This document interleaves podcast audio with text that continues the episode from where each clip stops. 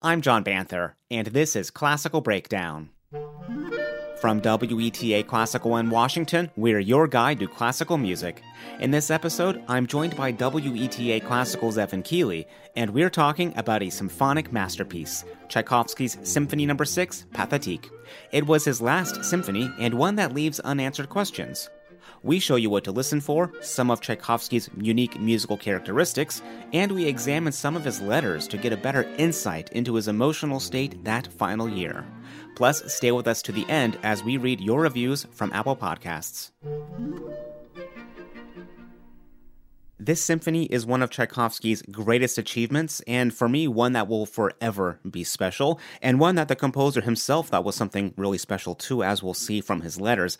But Evan, I have to say, you know, after hearing this symphony so many times, after having even performed it and just looking it up and researching it for this discussion, I feel like I know it less now than ever before. I have so many questions. I have the same experience, John. You know, I got to know this symphony pretty intimately when I was in high school. One of the first uh, orchestral scores I ever purchased was of this symphony, and I studied it, and I've been trying to unlock the mysteries of this symphony ever since I was a teenager. And yeah, like you, I, I the more I get into it, the more I listen to it, the more I look at the score, hear different performances of it, and think about it, it feels like there's so many layers of meaning and there's so much to discover in this piece. And that the more we look into it, it's almost like we find ourselves learning more about ourselves as we're learning more about the music. So, just looking at the title of it, even the Symphony Number no. Six, Pathétique, what does that mean? It sounds like almost in English, uh, pathetic, but originally in Russian, the title was something it was um, translating to passionate or, or deeply emotional. This translating to the French pathétique, and that might sound familiar in terms of, well, we have a pathétique sonata by Beethoven. I think this gives us a little bit of foreshadowing to the emotional aspects of the work which is clear right from the beginning. We have something very emotional. It sounds very dark. It sounds like almost a, a statement of despair right from the opening.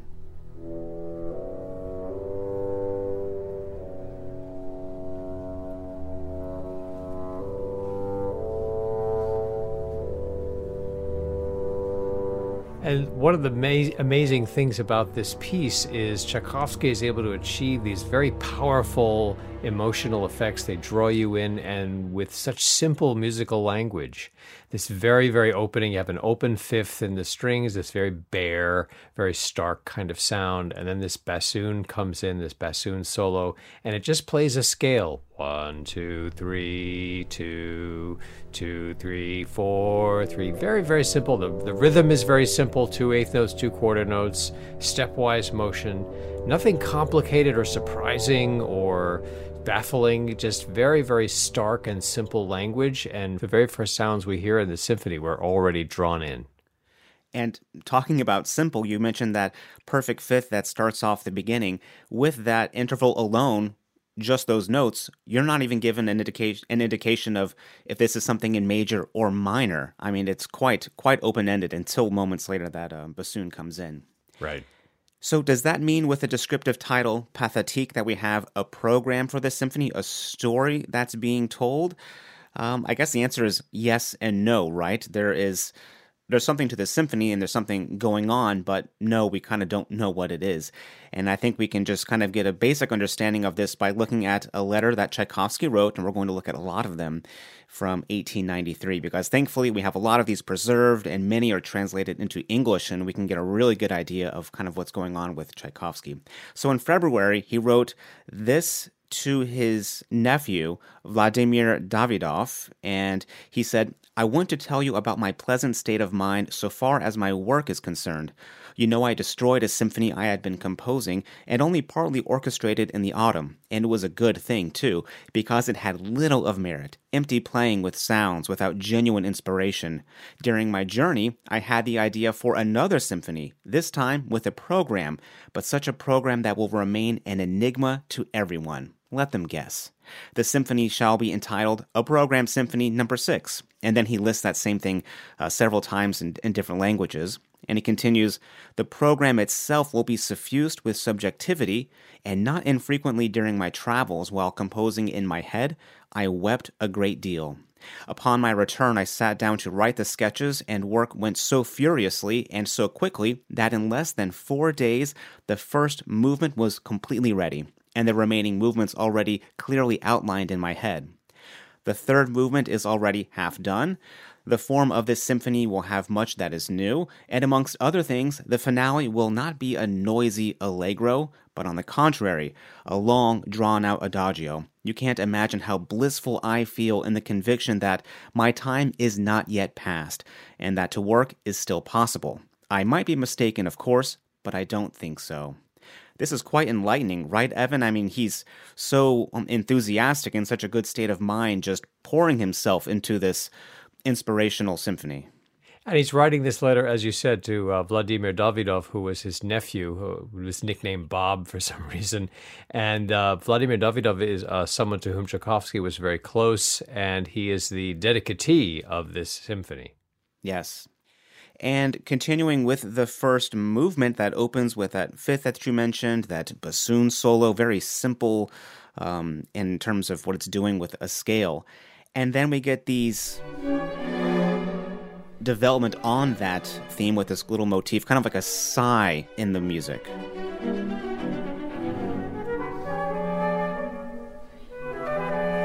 And we know Tchaikovsky as kind of a nervous, anxious person whose moods are seem to be quick to change. And I think we see that in the music already, just kind of desperation in the beginning and then just followed up by more and just kind of already emotionally drained maybe with that sigh kind of statement. And again, very simple musical language. One, two, three, two. That that very simple melodic line is suffuses the entire this whole portion of the symphony. Uh, and one of the things that is interesting too about that example we just heard as the allegro starts of this first movement is you hear this high string playing. Sounds like violins, doesn't it? But those are actually the violas, the divided mm. violas playing high in their register. And it gives it an additional kind of tension and anxiety. Like there's a kind of this stretching and things are not really where they're supposed to be. And we're already kind of scared and nervous as the symphony is getting started. That's a fantastic point because it always sounds like Tchaikovsky, especially when he's going to these emotional extremes. It sounds like he takes instruments like the viola and puts them they, they're playing a little too high. Sometimes the music sounds like we're just a little too high. It has that extra attention. So we hear other instruments coming in as this little motif develops into something bigger very tchaikovsky like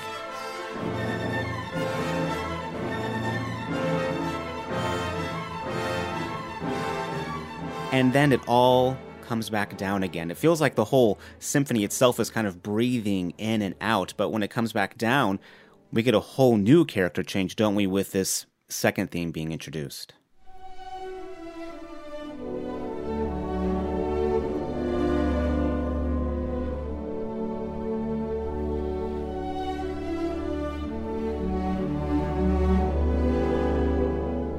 And it's moments like this, Evan, are why I can't listen to Tchaikovsky if I'm actually doing something else or working because these moments just stop me in my tracks. They're just so compelling. And again, this simplicity of the musical language, this stepwise motion, he spells out a chord. The harmonic language here is very straightforward. There aren't any weird, unexpected chords. and There's no strange, baffling harmonies. And yet you have this wonderful melodic line that's just so elegant and so I, I, words fail me. It, it, just, like you said, John, you just kind of have to stop what you're doing and listen. Well, Glenn Miller certainly enjoyed it because there was a, a song made using basically this whole theme verbatim. This is the story of a starry night.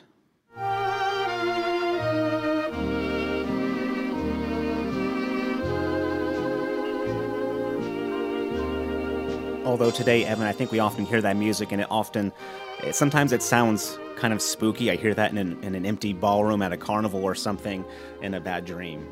Yeah, it's this, you know, it's very beautiful and charming, and yet you feel like there's a, as we were saying with this whole symphony, there's a there's a story here.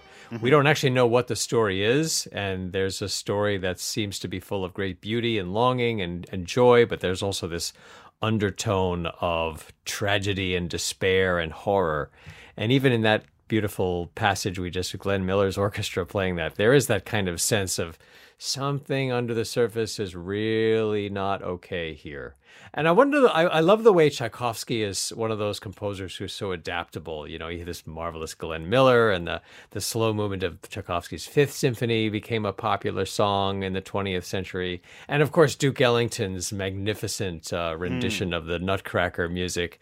You know, Tchaikovsky is just one of those composers that has such a broad appeal, and there's so many different ways to encounter and, and explore his music maybe part of the reason for all of that is how direct he is with the music. Oftentimes in the orchestra, you have multiple sections together with a unified musical goal driving towards something. Sometimes they're playing in unison, uh, the same notes, or sometimes it's just um, together as a kind of, I don't know, cog in a machine to get to the next destination.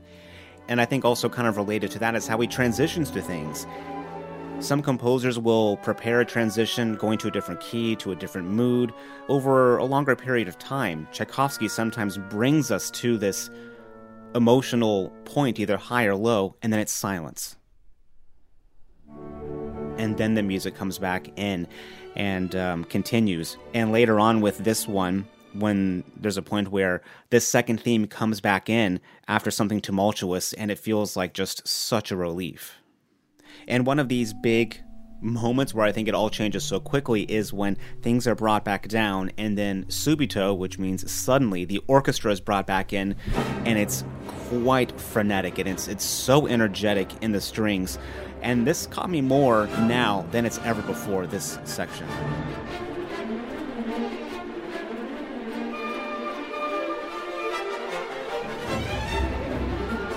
It's sort of a, a, terrifying experience to hear this. You have this, you're soothed by this beautiful D major subject, this very lyrical tune. It, it ends with this uh, bassoon solo in the score, anyway, which is so low and so hard to play that most conductors have a clarinet play it. It's marked with six pianos. What is that? Sextuple, sex, sex. I, I can't even say the word. There's this. It's as soft as you can possibly be in the score. Suddenly there's this, you know, uh, diminished seventh chord and the strings are rumbling away and the rhythms are all jagged and we don't know what key we're in for a long time. And then you have this da da da dum comes back again and it just feels even more menacing than before.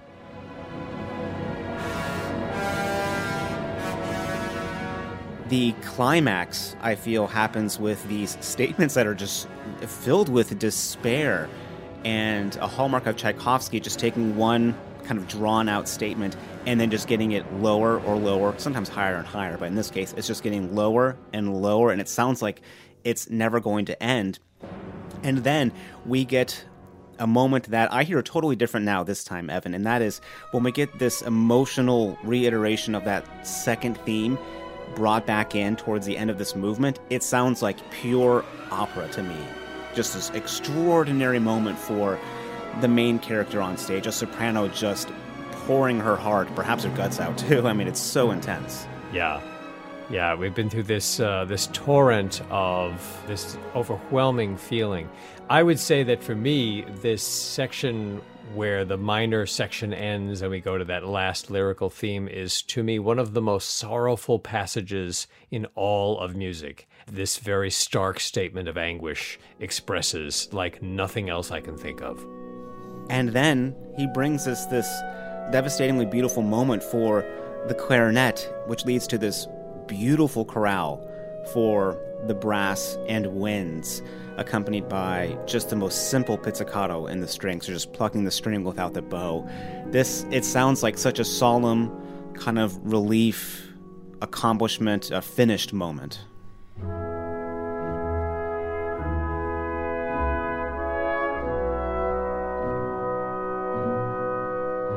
What comes to my mind is the final movement of Beethoven's Sixth Symphony, where the storm passes and the shepherds are rejoicing.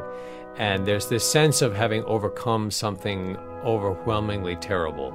And there's this incredible beauty that emerges from it, and yet we're scarred. Mm-hmm. Everything is not okay. We're, we're, we're in this place of serenity, and there's this gorgeous sound, and yet there's also this sense of, wow, we've been through something so terrible it's hard to speak of it, and so we will sing this beautiful melody instead, even though the pain is still there. Mm. It's like acceptance. I think so. So that movement is just an emotional roller coaster. So let's take a moment to to look at what Tchaikovsky's life was like in 1893 as he's entering his early 50s. Here's another letter that he wrote to his nephew, Vladimir Davidov. This came a little bit earlier, actually, um, when he was in Paris in January before he started this, but it gives a, a little bit of an insight into his, into his well being. He says, Dear fellow, I received your letter while I was staying in Brussels, but it wasn't possible for me to write anything there. I returned from there last night, and my concert on the third day went brilliantly. However, I cannot boast about my mood being cheerful as well. On the contrary, it's always awful, but changeable. The nature of this awfulness depends on the situation. It might simply be homesickness, or nerves about rehearsals and concerts, or fatigue from acquaintances and conversation, or disappointment in myself, or fearing for the future, etc., etc., he writes. But for all that, I am completely healthy, sleeping excellently, and only occasionally have an upset stomach. In any case, I'm always better in Paris than anywhere else abroad and then it's kind of funny. He spends the next paragraph chewing out his nephew over um, something, some disrespect he showed someone else. Uh, he did that quite a lot in his letters, but what a, a thing to read from Tchaikovsky. This really humbles or humanizes him in terms of these nerves, the, these fears of concerts and rehearsals, homesickness, all of that. We know a lot about Tchaikovsky's inner emotional state, more so than we do with a lot of other composers. Part of the reason for that is these letters that we have from him, and also a lot of contemporary accounts of friends and family members and colleagues. And there's this universal sense that Tchaikovsky was absolutely tormented through his whole life by all kinds of intensely, uh, really overwhelming emotional distress. Did he have an anxiety disorder? Like, how would we use 21st century language to describe his state? I'm not really sure, but just terrible suffering this man experienced. Very, very sensitive person. Had a great desire, great ambition to create great music and to be appreciated, but the fame was also very stressful for him. Enormous self doubt constantly questioning himself and, and feeling this low self esteem. And of course, he was a gay man in a society that didn't accept that. He himself really didn't accept that about himself. He referred to it as my sickness. He had all the kinds of physical health problems. So this uh, here's someone who's really experiencing a great deal of suffering, and we have a lot of documentation a lot of testimony to what he experienced internally. And it's it's very difficult it's really impossible for me i think for most of us to listen to his music without that lens of seeing him as this you know not to be uh, melodramatic about it but this tormented soul. Yes it really does change how you how you listen to his music. Why don't you read for us this next letter so this is uh, his uh, younger brother Anatoly uh, in February 22nd. So he's really, I think, at this point, just about to start working on the Sixth Symphony.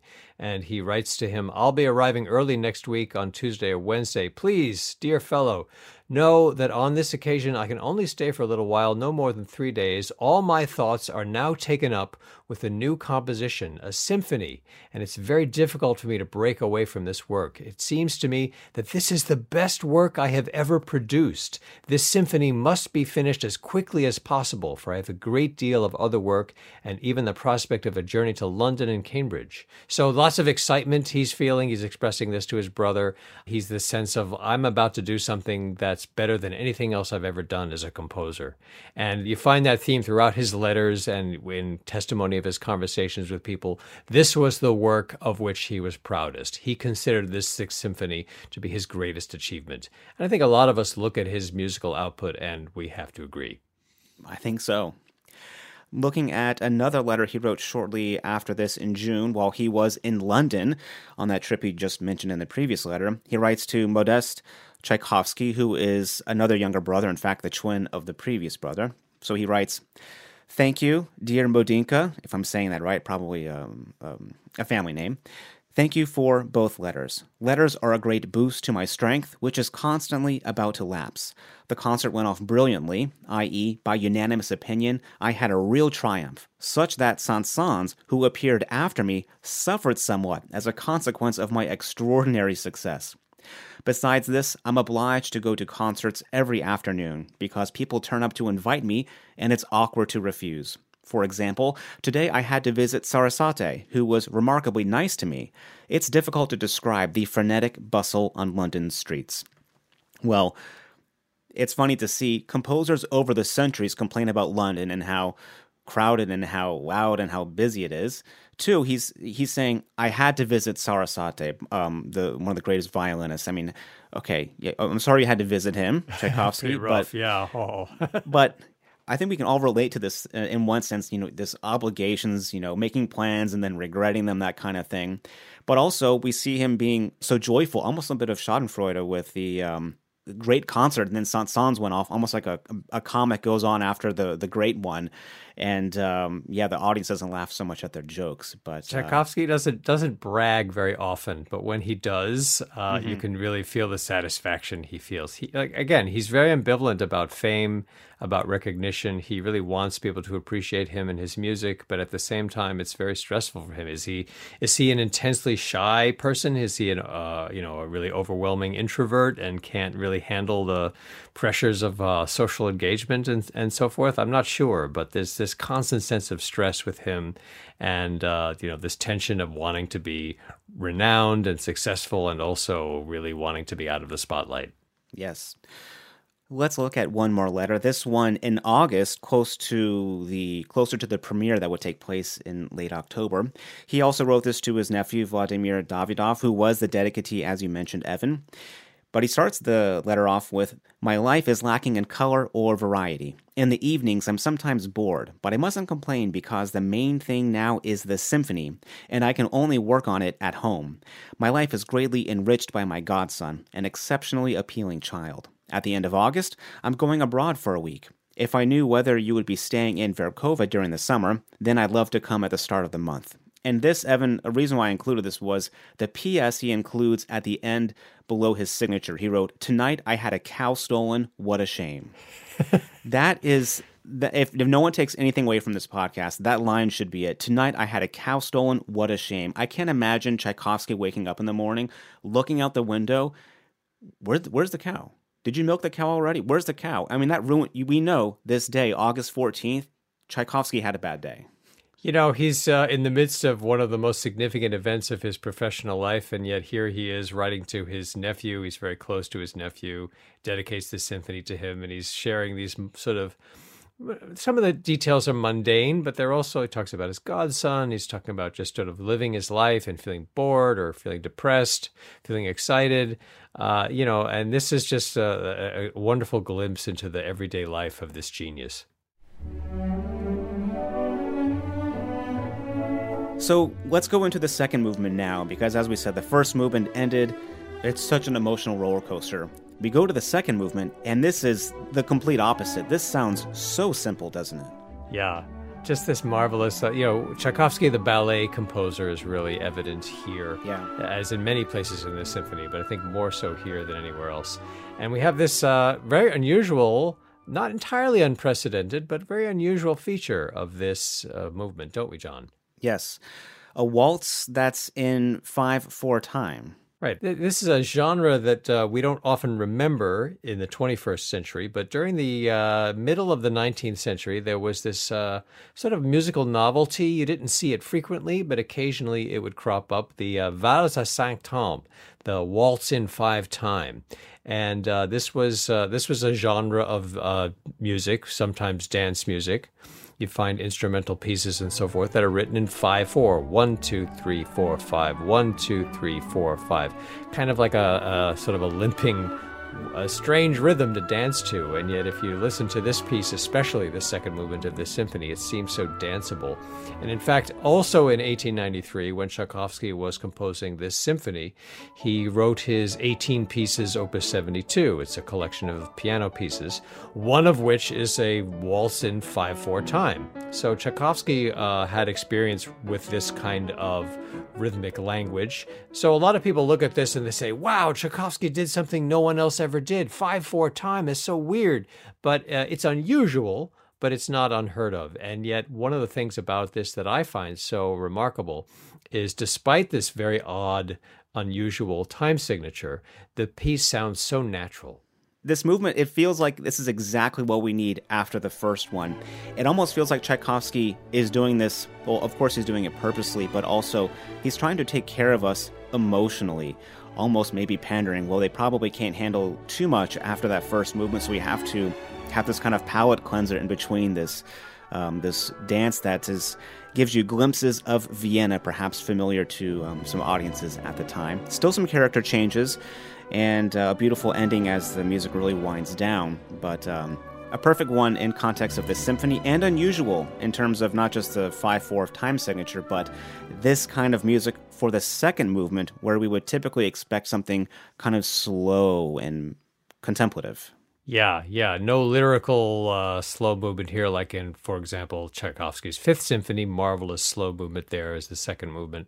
As you said, John, this is really more like a, a moment of relief. We've been through this tumultuous experience in the first movement between this lyrical beauty and this terrifying clamor. And then we have this very dance like movement.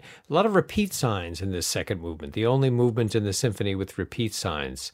And when I see repeat signs in an orchestral score like this, it, it really reminds me of a ballet score. Mm-hmm. Like you'll have this section where the dancers will repeat the same music and, and they'll dance to different steps during that. It's very, it seems like a very uh, a dance score kind of aspect and we'll get into the third movement right after this.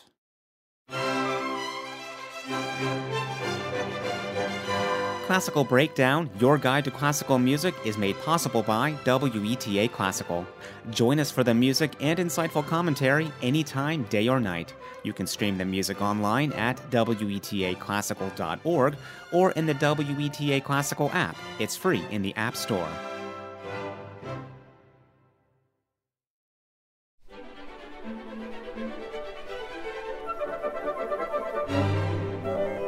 So now we get into the third movement of Tchaikovsky's Sixth Symphony. To me, Evan, this one is a little bit similar to the second one in that it's not um, some drawn out thing like the first movement, but there's a little bit more going on here.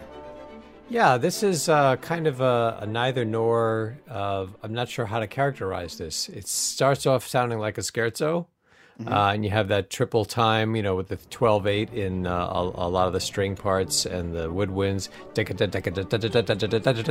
So there's this sort of dance like quality of fast three that you'd associate with a scherzo. And yet, as the movement progresses, there's no joke going on. This scherzo is, you know, literally means joke. It isn't always uh, interpreted that way musically. But uh, this isn't just some sort of light-hearted little thing.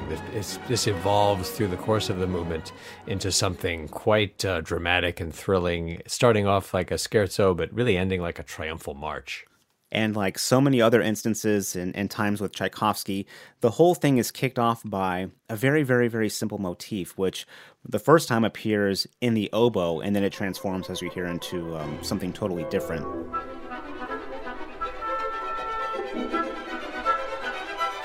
So, like other movements here and other symphonies of Tchaikovsky, it's built on that simple motif that, that, that grows.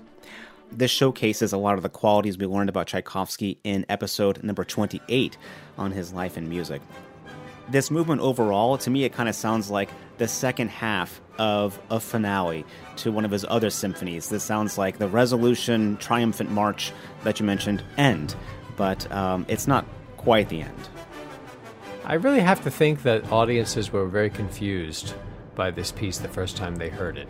Mm-hmm. Uh, you have this triumphal ending, and then the symphony's not over. No. Uh, you know, this very 19th century idea of symphonies should end on a note of triumph. And you see this in other Tchaikovsky symphonies and other 19th century symphonies, Russian symphonies, or other composers. And Tchaikovsky doesn't do that at all in this piece. And it's marvelous to us, but to the very first hearers, I can't imagine how they reacted. Yes. In fact, we'll, we'll get to the fourth movement, the puzzling finale at times. We'll get to the finale in just a moment, but we have to talk about really what happened right after the premiere, and that is tragically that Tchaikovsky died pretty quickly after this. This was premiered Saturday, October 28th in 1893 to lukewarm reception, which considering the finale and um, all the um, kind of different things Tchaikovsky's doing, probably not unexpected, but they did not not like it, I guess is the, the thing. But uh, tragically, Tchaikovsky died before there was even a second performance. The next week, the night of November 1st, he had an upset stomach, which worsened. He became violently ill for several days, improved for a day, it sounds like, and then worsened before he would die in the early hours of the morning on November 6th. And this shocked the music world, as you can imagine. He was in his early 50s. He was a beloved and very popular, very wealthy composer at this point it was sudden and it, and it was shocking. So of course rumors abound and spread. One was of that he took his own life, which we don't even have to entertain. It's been widely disproven. It's just a, a tragedy that that happened because now we also have no information about that enigma as well for what the symphony is. Right. He talks about uh, in his letters to his nephew and his brothers and so forth. There's a program to the symphony. He doesn't want anybody to know what it is. And, you know, there's this very, uh, we're about to talk about the fourth movement, very unusual music. And people immediately started to wonder was this a, some kind of musical suicide note? And to this very day, there's a lot of people that are still attached to this idea. Yes. I think he simply drank a glass of water that wasn't totally clean and he got cholera and then died like the other um, 200,000 Russians that I guess would die in that cholera pandemic in the 1890s.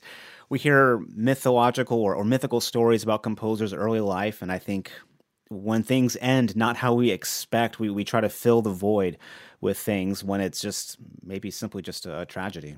Yeah, uh, there are always going to be unanswered questions about all kinds of things. Tchaikovsky's death, you know, I have a lot of questions, but I also think that the idea of suicide is very hard to uh, authenticate. Uh, you know, his death by cholera is there are a lot of strange things about that too. But you know, I mean, I guess two hundred thousand people died. It was a serious health problem in in Russia in the eighteen nineties. And uh, Tchaikovsky, it's it's quite possible that he got gets contaminated water into his body, and it cholera is a very serious illness. Uh, and you know we don't really know what exactly all the details are, and there's conflicting reports and, and rumors and so forth. And somehow that just enhances our interest in this music. Uh, these unanswerable questions that that plague us and they and they they torment us. And here was this beautiful man, this sensitive person who created so much marvelous things, and all of a sudden he dies. This yeah. this rather stupid death, and mm-hmm. it just seems so unfair and uh, so shocking to us, even all these all these years later. And uh, leaves us with just uh, a longing to understand more about what this music is trying to tell us, even though we know we can't answer those questions. Yes, we can look at a little bit from another letter just to his state of mind as he's getting closer to the premiere. This is in late August. He wrote to Peter Jurgenson, who was a, a friend and his main publisher. He wrote him saying, I'm telling you this information and asking you to state your wishes. On my word of honor, never in my life have I been so satisfied, so proud, so happy in the knowledge that I've produced something truly good! Exclamation point. He was truly at the um, ends of finishing the symphony, all the orchestration, writing, and the markings, dynamics, he was still very, very excited and um, confident in this piece. Yeah, another reason to discredit the idea of suicide when mm-hmm. he is so proud of this accomplishment. Letter after letter, he's telling his family, he's telling his friends, his publisher, "This is my best work." And he's in his early, he's in his fifties. He's got his whole life ahead of him uh, you know, it, it's it's so it's so terrible to think about the context of this in his mm-hmm. in the course of his life.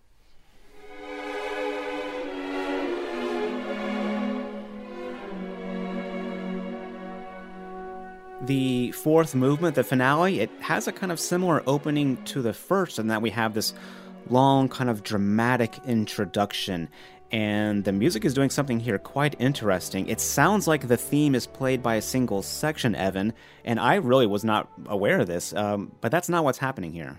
Yeah, you can't you can't hear what's happening. You have to look at the score, and you hear this melody da dee da dum da da, and no one is playing that the, what you have is the string parts are crossing so that the first and second violins exchange note after note. I, I, don't even know how to describe this. You have to actually look at the score. Maybe we can put a, an image on the show notes page to show the ways in which the parts are crossing to produce this melody. Yes, I think a one way to uh, describe this uh, describe voice crossing, which is what this is, is if um, you and I were singing a duet, Evan, and you're singing the bottom part, I'm singing the top part.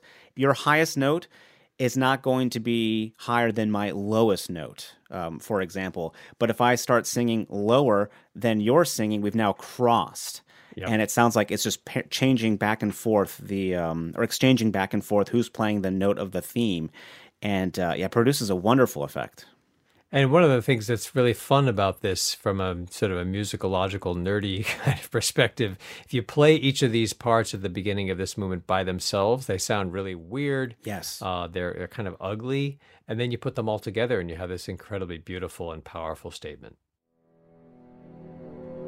This kind of emotional, sort of morose sound. It continues, ending with um, a moment in the bassoons, similar again to the um, opening movement. And then after a bit of silence, uh, transition that we've already talked about with Tchaikovsky, we get this new feeling, this new emotion, this kind of optimism that feels like it's slow moving, growing more and more. And classic Tchaikovsky, the energy is increasing bit by bit and it's like a, a, frog in water. You don't really quite understand, you know, how deep you're in um, until you get to this huge emotional high point.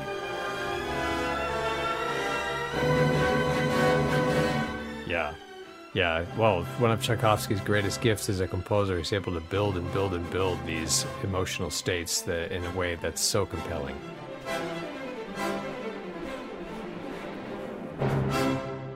And then not too long after this, we go back to something darker. And this reminds me some of what we see in his letters in terms of his emotional state always changing. He said, um, I'm, I'm doing okay right now. I'm strong, but I, that's always about to lapse. It's always on the edge. And it, it seems like, I mean, not to um, fill in the blanks, but it, it does feel like we, we see the same thing here where these moods are changing and it feels like we're going in one direction and it feels like he's finally going to get to where he wants to be, maybe in life, and it never happens how we expect it's going to happen. And if that's how it feels like in the music, we're pushing towards something, but we never quite achieve it. This prepares us for what comes next as he slowly brings the music back down. And this, Evan, is one of my favorite moments in all of music this devastatingly beautiful chorale in the low brass.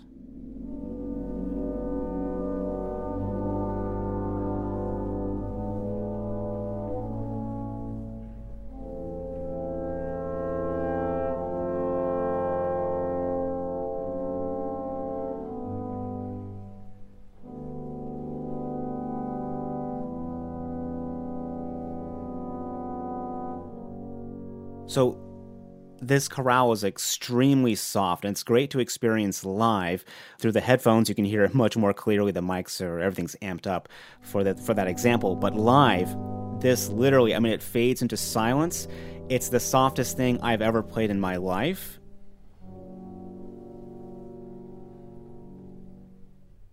With an orchestra it's so rewarding. So looking at the dynamics before you mentioned that there was something super soft, six P's um, in a row.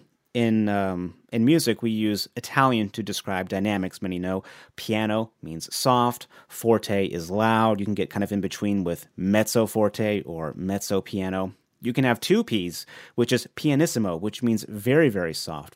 Sometimes you see three. That's not un- that's not unusual, and that's meaning something very quiet, maybe something very, very delicate.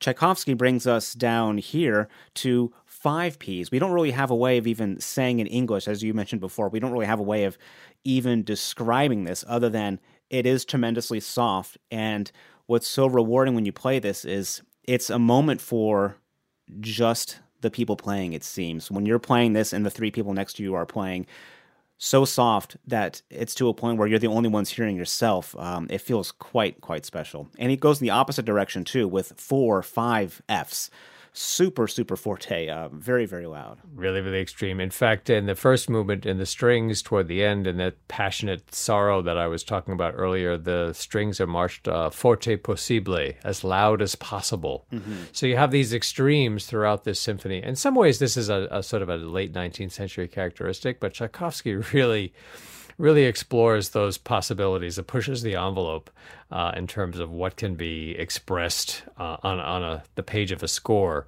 These these wild contrasts of dynamics from the very very softest possible to the very loudest possible, and everything in between. I sort of wonder, and this is kind of all made up. This is just kind of my own musings and daydreamings. When I read Tchaikovsky's letters, I see a lot of exclamation points. It's 2023. You know, today we have a lot of exclamation points. I'm a millennial. I use them all the time. I, over, sure. I, I overuse them. Tchaikovsky uses a lot of exclamation points more than any composer or person I've read from the 19th century.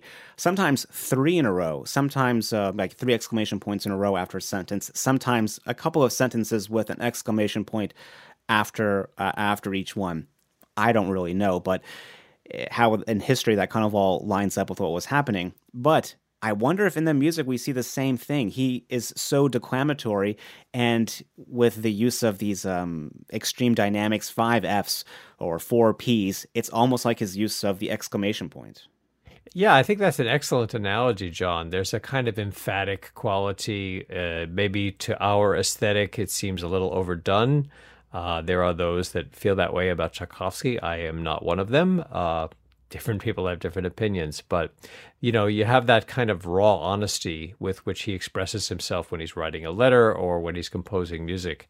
And there's a vulnerability there. It draws us in, but it's also kind of shocking. You're, you're seeing this very intimate portrait of another person's psyche in those kinds of things in a way that makes us reflect on ourselves, but we're also discovering this about this person who lived long ago, who had experiences that a lot of us can relate to, whether we have a life similar to his or not. This feeling of being inadequate, the feeling of not fitting in, of wanting to be understood and appreciated, but also fearing that exposure. And even in these little things like exclamation points or these unusual dynamic markings in the score, we feel like Tchaikovsky's trying to tell us something that he doesn't really want to reveal. This program symphony where he won't tell us what the program is yeah. is a is a wonderful way of, of him trying to be honest with us about who he is and yet being afraid to really reveal the truth. It really feels like the symphony ends with this chorale in the low brass but it can't quite end. Again, it sounds like he's not pandering, but he's trying to take care of us emotionally. It's so devastating that ending there with the chorale. He continues the music a little bit more to bring us back, um, to bring us back down. Almost feels like at the end of a movie. Sometimes they use those devices so that the lights don't just pop up and you're, um, I don't know, dazed and confused. But he brings us back down gently, almost like um, the final water in time is going down a little hole in the ground and then it's gone forever.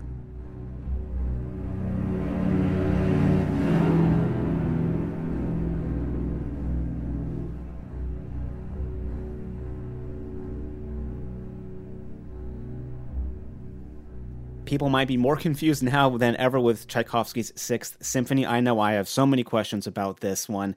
This is just one that is so rewarding to listen to all at once or multiple times. I always say, you know, listen to it now and then give it a week or two. Set an alarm on your phone or a reminder and listen to it again. And then listen to a different recording. Every recording is going to be different. Yes, there's there's always more to discover with this piece. Well, that's just about everything I can think of right now to talk about with this uh, enigmatic work. Do you have anything else, Evan, for Tchaikovsky's Symphony Number no. Six, Pathétique? I find in Tchaikovsky generally, and especially in this piece, there's a kind of raw honesty in Tchaikovsky, and people either admire that as genuine and powerful, authentic, and, and they relate to it, or people dismiss Tchaikovsky as uh, maudlin and contrived. And I've always been in the former camp. I, I love Tchaikovsky's music. I love this piece. It, it speaks to me on a very deep level. It always has since I was a kid. And I also think the technical aspects of this symphony are extraordinarily impressive. This isn't this isn't just brazen emoting. Uh, this isn't just a sort of uh, maudlin. There's a, there's a there's a wonderful architecture to this piece. Very finely crafted symphony. It's very elegantly structured. The instrumentation is really marvelous. There's these incredibly beautiful melodies and these marvelous sonorities and harmonies. I would argue, uh, as Tchaikovsky himself said, this is the this is his greatest achievement, and Tchaikovsky is, I think, one of Russia's greatest composers. I couldn't agree more. So now it's time to read your reviews from Apple Podcasts. What do we have, Evan? So we got a five star review. Thank you very much from Dula Music. Uh, this was after hearing our episode on The Ballad of the Brown King by Margaret Bonds. And she writes I had never heard of this till today. I enjoyed learning about the piece, why she may have written it the way she did. I will find this work of hers and listen to it. Thank you for always opening my eyes to new thoughts and music. Well, thank you, Dula Music, for your review, and thank you to all of our listeners. Please send in reviews, we do read them. Well, thank you so much for listening, and thank you, Evan, for also enlightening me to all kinds of things with this symphony. Always a pleasure, John. Thank you. Thanks for listening to Classical Breakdown, your guide to classical music. For more information on this episode, visit the show notes page at classicalbreakdown.org. You can send me comments and episode ideas at classicalbreakdown at weta.org. And if you enjoyed this episode, please leave a review in your podcast app and tell a friend. I'm John Banther. Thanks for listening to Classical Breakdown from WETA Classical.